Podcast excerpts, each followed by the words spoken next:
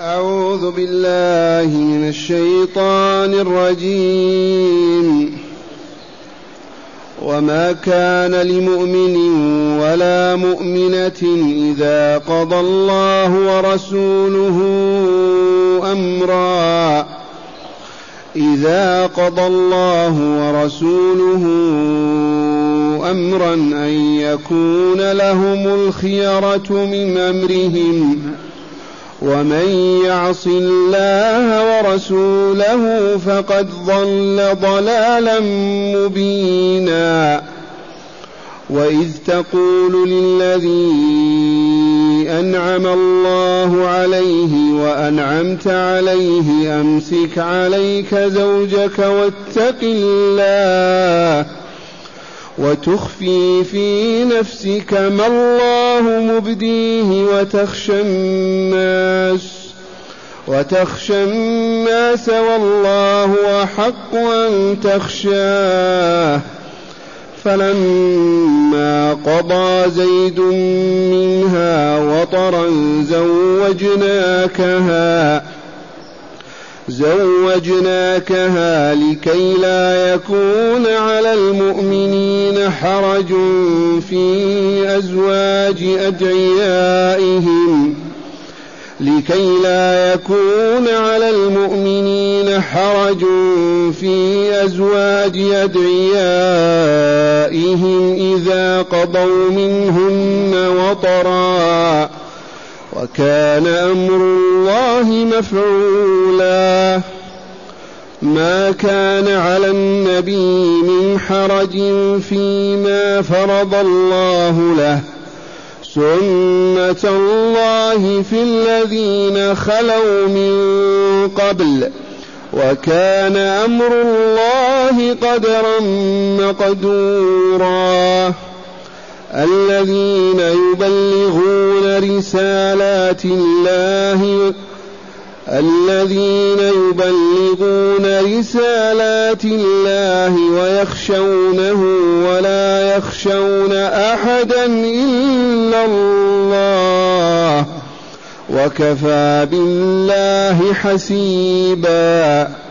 ما كان محمد أبا أحد من رجالكم ولكن ولكن رسول الله وخاتم النبيين وكان الله بكل شيء عليما. أحسنت. معاشر المستمعين والمستمعات من المؤمنين والمؤمنات. في الجاهلية قبل الإسلام كان الرجل إذا تبنى ولدا وقال هذا ابني وأصبح يعرف بابن فلان. ينزل منزلة الابن من حيث إذا تزوج هذا المدعى لا يتزوج مدعيه زوجته لأنه ابنه كامرأة ابنه. وإذا مات يرثه ويرث مدعيه أيضا. فهذه القضية الجاهلية أراد الله أن يبطلها وفعل وله الحمد والمنة. كيف تم إبطالها؟ أذكركم بأن زيد بن حارث الكلبي رضي الله عنه وأرضاه. اختطف من جهة الشمال. أيام كان الغزو والسلب والنهب من العرب المشركين وجيء به إلى مكة فبيع فيها. على أنه عبد. فاشتراه عم خديجة أو زوجها حكيم بن حزام ووهبه لخديجة يخدمها. وشاء الله تتزوج خديجة رسول رسول الله صلى الله عليه وسلم وتهبه هذا الغلام هذا العبد وهو زيد. فصار ابن محمد صلى الله عليه وسلم.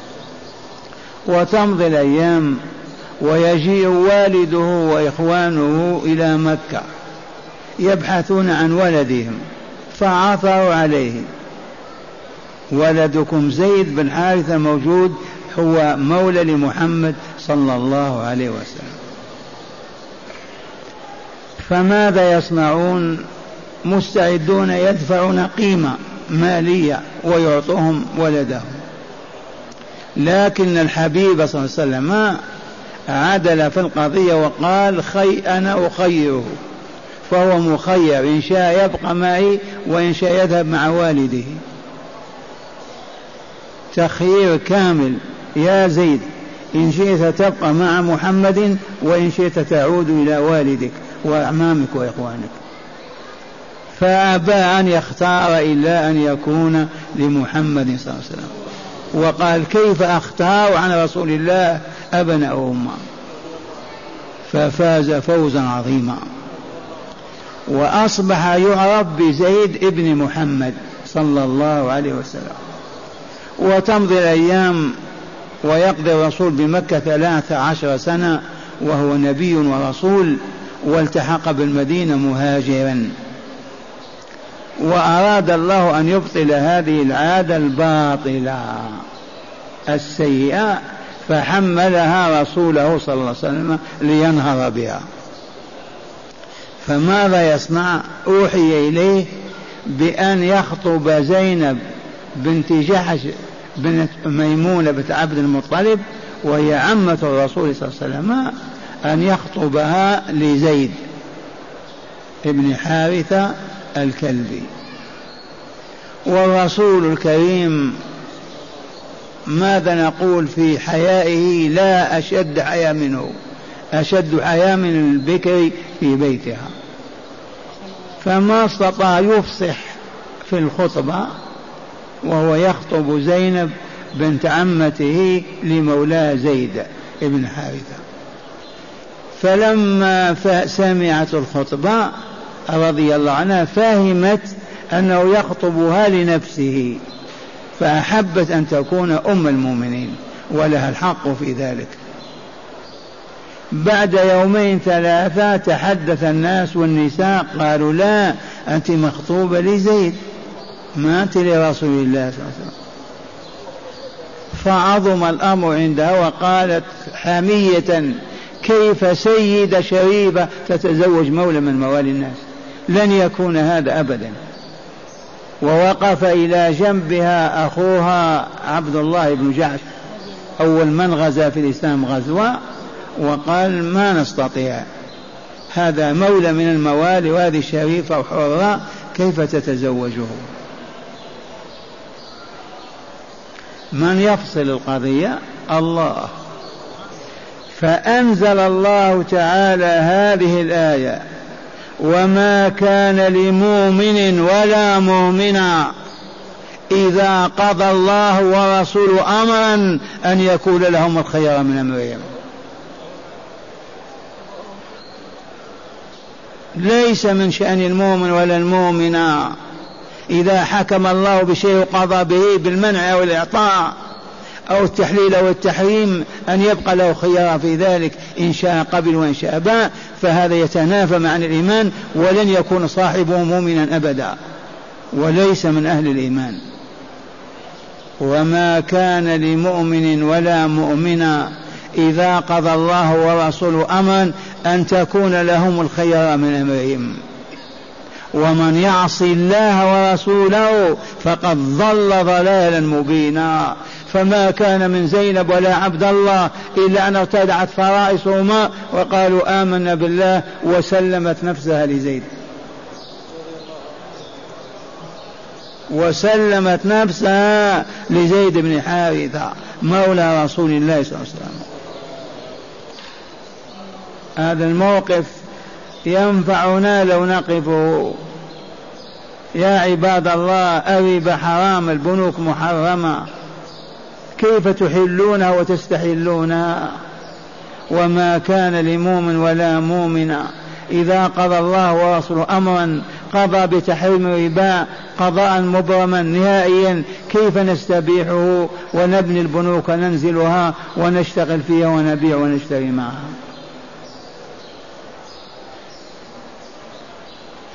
تأملوا وما كان لمؤمن ولا مؤمنة مطلقا في القرون الأولى في الثانية إلى يوم القيامة.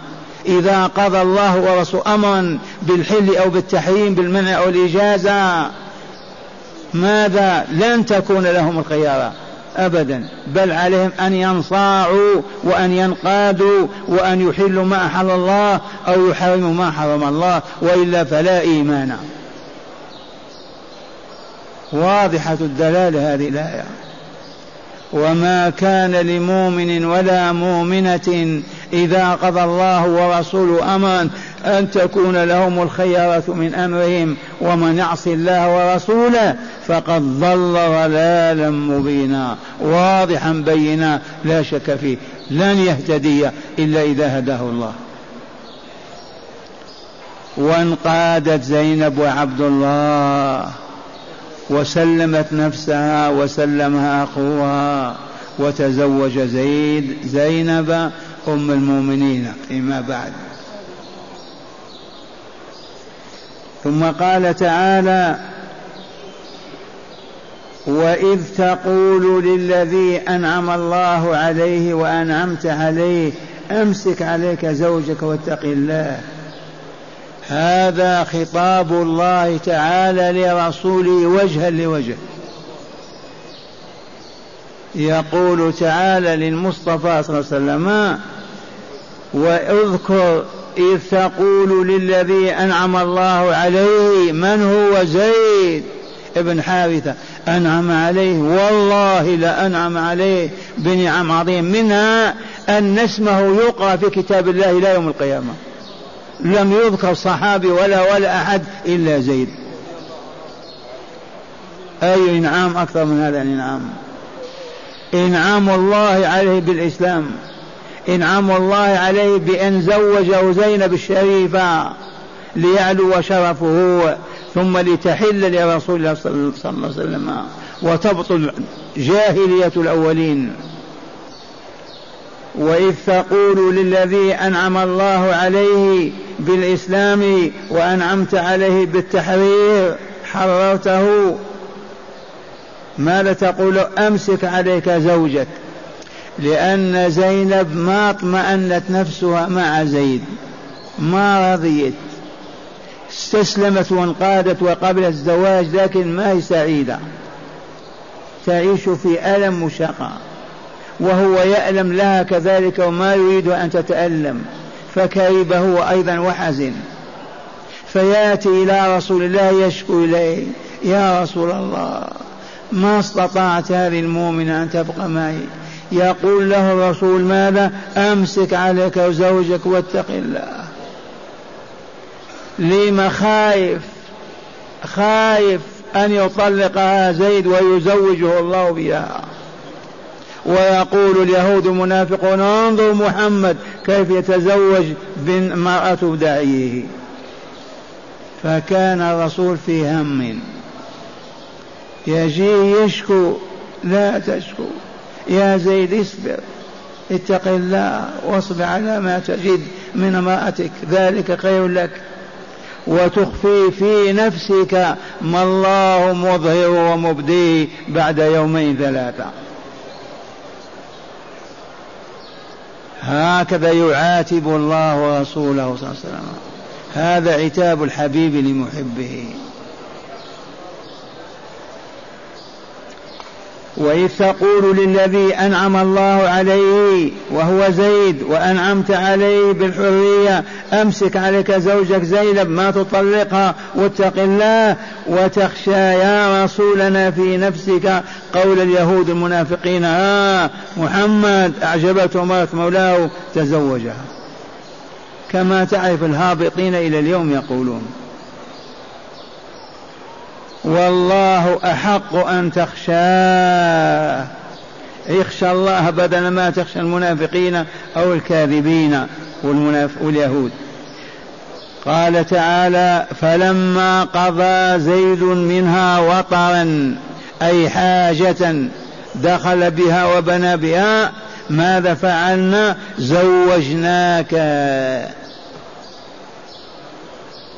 فلما دخل بها زيد وتزوجها كذا يوم أو شهر إذا وطلقها ما استطاع البقاء معها وطلقها وتمت العدة وانتهت حتى عقد الله لرسول في الملكوت الأعلى بين الملائكة. وكانت تفاخر نساء الرسول وتقول من كنا تولى الله عقد نكاحها. أنت تولى عقد نكاحك أبوك هذا أخوها وأنا من تولى عقد نكاحي؟ الله. وجبريل يشهد.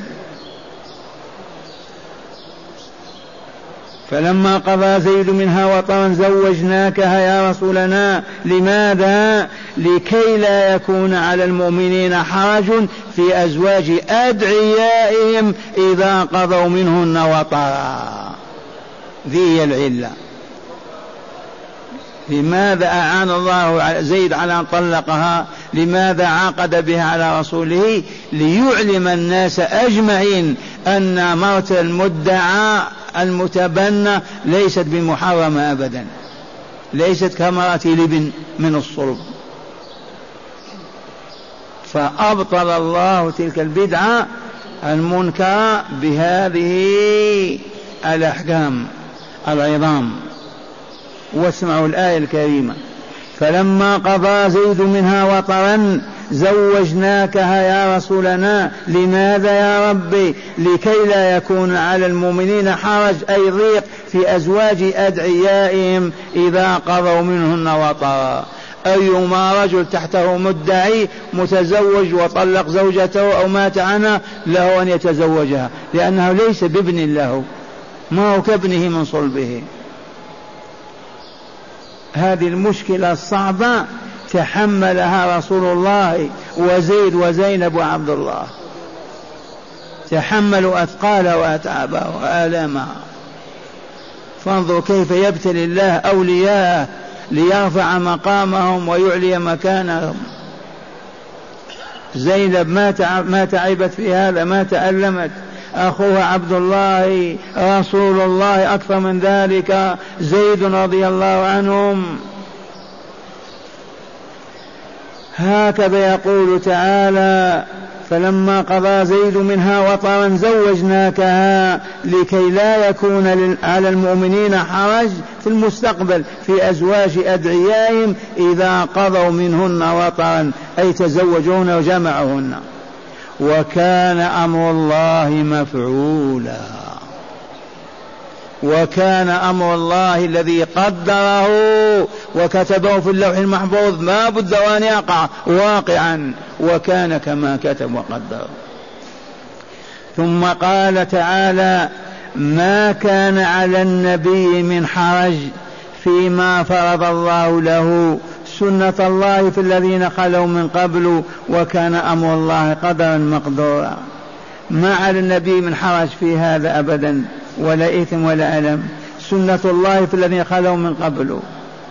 يبتليهم الله ويمتحنهم ويختبرهم ويعاتبهم. وكان أمر الله قدرا مقدورا. من هم؟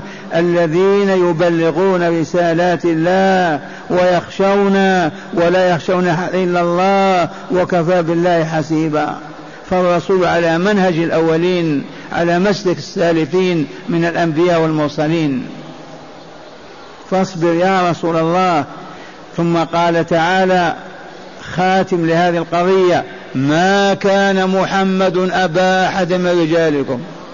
من قال محمد أبو فلان كفر كذب الله عز وجل. ما كان محمد أبا أحد من رجالكم. أما من أولادكم نعم كان الطيب وعبد الله و والقاسم. ثلاثة أولاد من خديجة. ماتوا وهم صبيان في مكة. ماريا القبطية المصرية ولدت إبراهيم. مات في السنة الثانية أو الأولى. ما كان له ولد. لو كان له ولد لكان يخلف في النبوة كما خلف إسحاق وإبراهيم وإسماعيل وداود سليمان داود. ولكن ختم النبوة فلهذا لم يجعل له ولدا يخلفه فيها. واسمع ما قال تعالى ما كان محمد أبا أحد من رجالكم ولكن كان ماذا رسول الله وخاتم النبيين؟ وكان الله بكل شيء عليما. علم تعالى أنه لو ترك له ولد يكبر ويعيش ويصبح رجل لتولى النبوة بعده كما تولى سليمان من داود وإسماعيل من إبراهيم ويوسف من إسحاق مثلا. فسمعتم معشر المستمعين إليكم هداية هذه الآيات وتأملوها. بسم الله والحمد لله. من هداية هذه الآيات أولا بيان أن المؤمن الحق لا خيرة عنده في أمر قضى, قضى فيه الله ورسوله بالجواز أو المنع. هذه الحقيقة يا معشر المستمعين والمستمعات إذا قضى الله تعالى عليك بأمر يجب أن تسلم لله أمره وتقضي ما أمرك به أو تنتهي عما نهاك عنه. لا حق لمؤمن أن يختار أبدا. الأمر لله هو الحاكم هو العليم.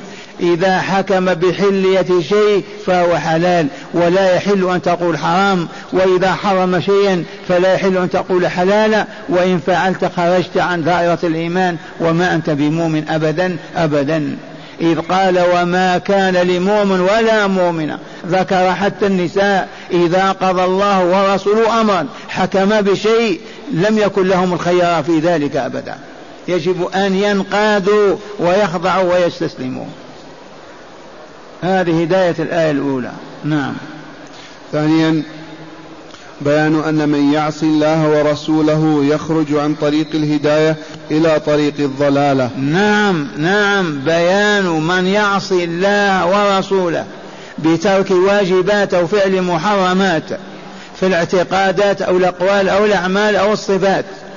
من يعصي الله ورسوله فقد ضل عن الهدى وخرج عن طريق السعادة والكمال وأصبح ماشيا في طريق الضلال والشقاء والخسران.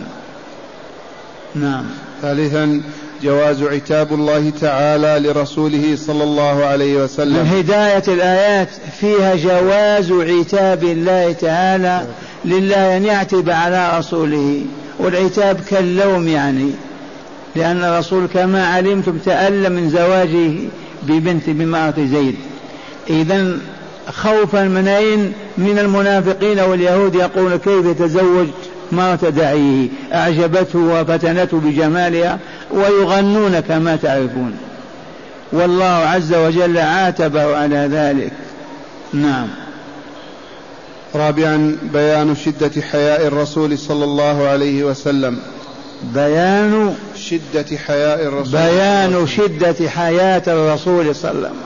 والله ما نطيقها. والله لا يوجد من يطيق ما قابله رسول الله وما عاناه من صباه إلى أن توفاه الله. حياته كلها آلام وأتعاب شدة كروب أحزان موت أولاده موت زوجاته طرده من مكة إخراجه منها محاولة قتله حصره في الغار فعلوا فعلوا فعلوا من يطيق هذا؟ حتى هذا قضية التي يريد الله أن يبطلها قضية جاهلية جعل رسوله الذي يتحمل مسؤوليتها. تزوج وطلق وتزوج وهكذا. قولوا صلى الله عليه وسلم. خامسا بيان إكرام الله إكرام الله لزيد بأن جعل اسمه يقرأ على ألسنة المؤمنين إلى يوم الدين. من هداية الآيات إكرام الله لزيد بن حارث الكلبي. أكرمه بالإسلام والإنعام عليه بالحرية. ثم زوجه شريفة زينب بنت عمة رسول الله صلى الله عليه وسلم. ثم دون اسمه في القرآن يقرأ إلى يوم القيامة.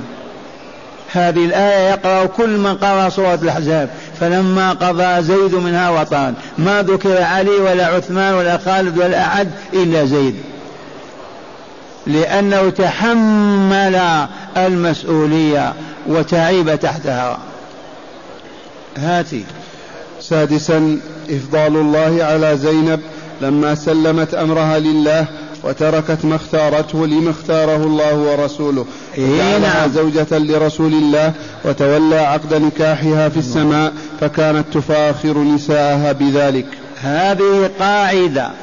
ما ترك عبد شيئا لله إلا عوضه خيرا منه. والله العظيم. ما ترك مؤمن صادق الإيمان. شيئا لوجه الله إلا عوضه الله خيرا منه.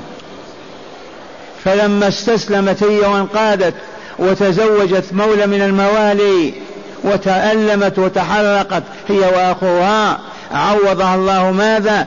أن زوجها رسول الله وأصبحت أم المؤمنين وتولى الله عقد نكاحها في الملكوت الأعلى ولم يكن ذلك إلى أخيها أو عمها. أي شرف أعظم من هذا الشرف؟ نتيجة ماذا؟ أنها صبرت وتحملت. هاتي. قال الشيخ في النهر روى الترمذي عن عائشة رضي الله عنها أنها قالت لو كان رسول الله كاتما شيئا من الوحي لكتم هذه الآية وإذ تقول للذي أنعم الله عليه وكذا قالت في آية عبس, عبس. وتولى. تقول أم المؤمنين عائشة الصديقة رضي الله تعالى عنها وأرضاها حبيبتنا وأمنا وأم المؤمنين تقول لو كان رسول يستطيع أن يكتم أو يخفي شيء من الوحي لكتم هذه الآية فلما قضى زيد منها زوجناك. كذلك آية عبس عبس وتولى أن جاءه الأعمى وما يدريك لعله يزكى أو يذكى فتفرد هذا عتاب الله لا وإلا لا. فلو كان يقوى على أن يكتم شيء من الوحي لكتم هذه وهذه ولكن ما يستطيع. هذه فقه الصديقة. هاتي. وقال في النهي أيضا إن قيل كيف يأمر زيدا بعدم طلاق زينب وهو يعلم أنه سيطلقها ويزوجه الله تعالى بها. الجواب لا حرج في هذا. ألا ترى أن الله يأمر العبد بالإيمان والإسلام وهو يعلم أنه لا يؤمن لأن الأمر لإقامة الحجة ومعرفة العاقبة. يقول هذه الحقيقة كيف الرسول يعرف أن الله قد يزوجه ويقول لزيد أمسك عليك زوجك واتق الله و و و. ثبات. الدليل أن الله تعالى يأمر عباده ويأمرهم وهو يعلم أنهم لا يستجيبون. أليس كذلك؟ فهو يأمر وهو يعرف أنه ما يستجيب لا بد يطلقها. لكن من الخير أن يقول له اصبر واحتسب وابق مع زوجتك. وقال أيضا في النهر روي أن زينب كانت تقول لرسول الله صلى الله عليه وسلم إني لا أدل عليك بثلاث. إني لا أدل عليك. لا أدل عليك بثلاث أي أتفضل وأتكبر وأرتفع بثلاثة. ما هي؟ ما من نسائك امرأة تدل بهن؟ أولا أن جدي وجدك واحد. ما فهمت. قالت أولا أن جدي وجدك واحد. أن جدي وجدك واحد. هذه ندل بها على كل نساء العالم. أنا والرسول جدنا واحد لأن أمها ميمو أميمة بنت عبد المطلب وهو عبد الله بن عبد المطلب. هذا فضل حاصل. جدي وجدك واحد. في من يبلغ هذا الكمال هات الثانية. وأن الله أنكحك إياي من السماء. وأن الله زوجك إياي من السماء. ما هو من الأرض؟ ثالثا. وأن السفر في ذلك جبريل. وأن السفر. السفير في ذلك جبريل عليه السلام. والحمد لله رب العالمين.